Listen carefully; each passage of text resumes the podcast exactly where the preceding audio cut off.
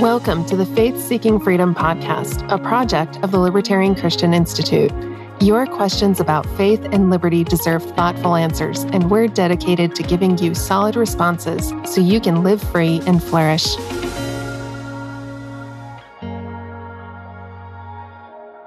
So, we're back with another question. This one from a gal named Alyssa. And Carrie and I are going to answer this one. So here's Alyssa's question How are we supposed to defend our beliefs against conservatives in issues like abortion or any other of the social issues out there? More people need to know about libertarianism, but essentially everyone I interact with is at church. And I just don't feel like my argument of you're right that some of this stuff is between God and the person and the government shouldn't be involved is strong enough. There's a big reason I sought out to find a community of libertarian Christians. Any help would be appreciated. Thanks, Alyssa. Well, Carrie, since you have a little bit of information about how to talk to people about abortion, I figured it would be good to have a conversation here with you. What do you think of Alyssa's question and how would you answer? How would you respond? Well, it's one I get a lot from conservatives in particular. It's this question, you know, that really is like, it's not good enough for us to say, well, that's not the state's business. Because as Christians, we see not just abortion, but these other social issues that come up. In chapter six of the book, we actually address a lot of these issues prostitution, drug use, gay marriage, hedonism, suicide, and caring for the poor. And these questions come up because historically it's been that the state handles these things that we don't want to have a part of our society, right? We don't really want to endorse and really can't endorse things like prostitution and drug use and gay marriage and so on. So, when non Christian libertarians talk about opposing state intervention for these things, they are usually saying, look, these things simply aren't anyone's business. And you even have some of the more, like the sex positive feminists, for example, will try and pass prostitution off as a completely legitimate form of business. Mm-hmm. But it's easy for them to do that. They have a different worldview when it comes to these things. I'd say a Christian libertarian perspective is somewhat more nuanced. We're not saying these problems should be ignored or merely left between them and God. Rather, we discuss the fact that getting the state out of these areas of life actually opens the door to more effective and arguably more Christian responses. So, mm you know, we look at the response to abortion, even by the conventional pro life side.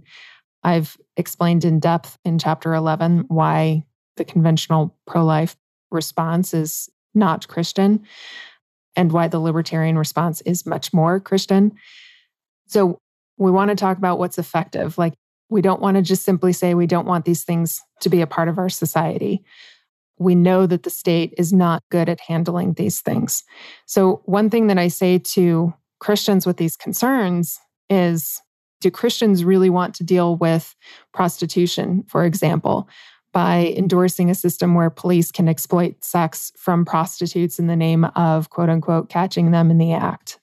Mm-hmm. Do Christians want to deal with drug addiction by throwing addicts into prison, which just exacerbates the reasons why they're addicted in, in the first place.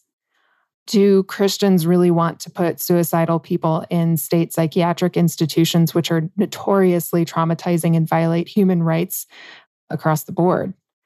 Do Christians want to ignore the specific calls to the church itself to help the poor by relegating that call to an organization, the state, whose specialty is violence and exploitation in a crisis? And I think that the answer to those questions are obvious. So it's one thing to say, hey, we don't want to just ignore these problems. Like, yes, I agree. But we've also lived too long in thinking that the way we solve problems is by just turning to the state for an answer. I think people's impulse is often to do just that turn to the state for an answer because the solution is actually more complex. And it's almost like they're outsourcing the solution to this sort of black box institution that's just supposed to magically make it better, right? Like if all we had were good laws, then the mm-hmm. sin would go away or we would mitigate the effects of the sin or whatever. When in reality, healing for drug addicts and restitution for criminals and spiritual transformation for prostitutes. I mean, we can come up with all kinds of actual, true, genuine, long term lasting solutions that the state doesn't provide. And, you know, you can always tell the story of the random incidences where the state does actually do things and the outcome is a few individuals that turned out for the better, but those are the exception, right? right. So we know that, you know, certain recovery programs that churches lead are going to be better than government programs. So yeah, it just seems like the state is like this black box magic, you know, oh, we're going to fix this and well, just vote this way and vote for people who are big on that.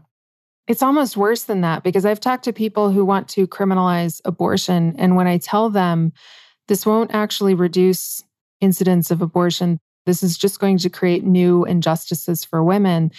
Yep. These people are okay with it because all they want is a law on the books. That's it.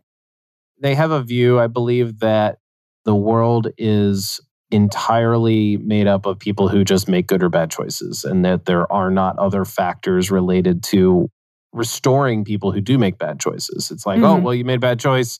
You either have to live with it or suffer or, you know, be imprisoned or whatever. That was your bad choice. Sorry. Like that's kind of the mentality, the legalistic mentality. Yeah. Well, and it's strange. Romans 13 does talk about how civil governance is supposed to deal with evildoers, right?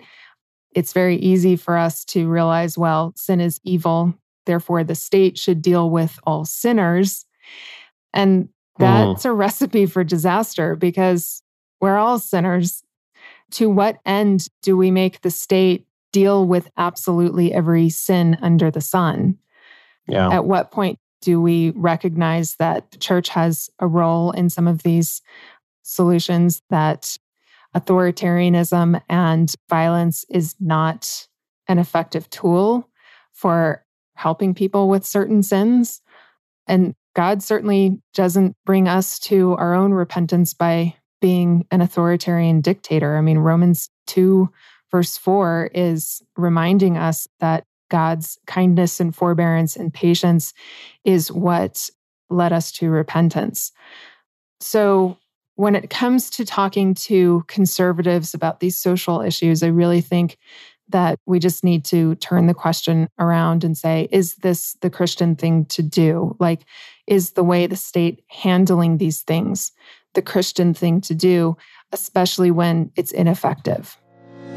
This podcast was inspired by our popular book, Faith Seeking Freedom, which is available on Kindle, softcover, and audiobook at faithseekingfreedom.com. Want your questions answered on our podcast? Email us at podcast at libertarianchristians.com. And don't forget to subscribe, rate, and review our podcast so we can reach more Christians with the message of liberty.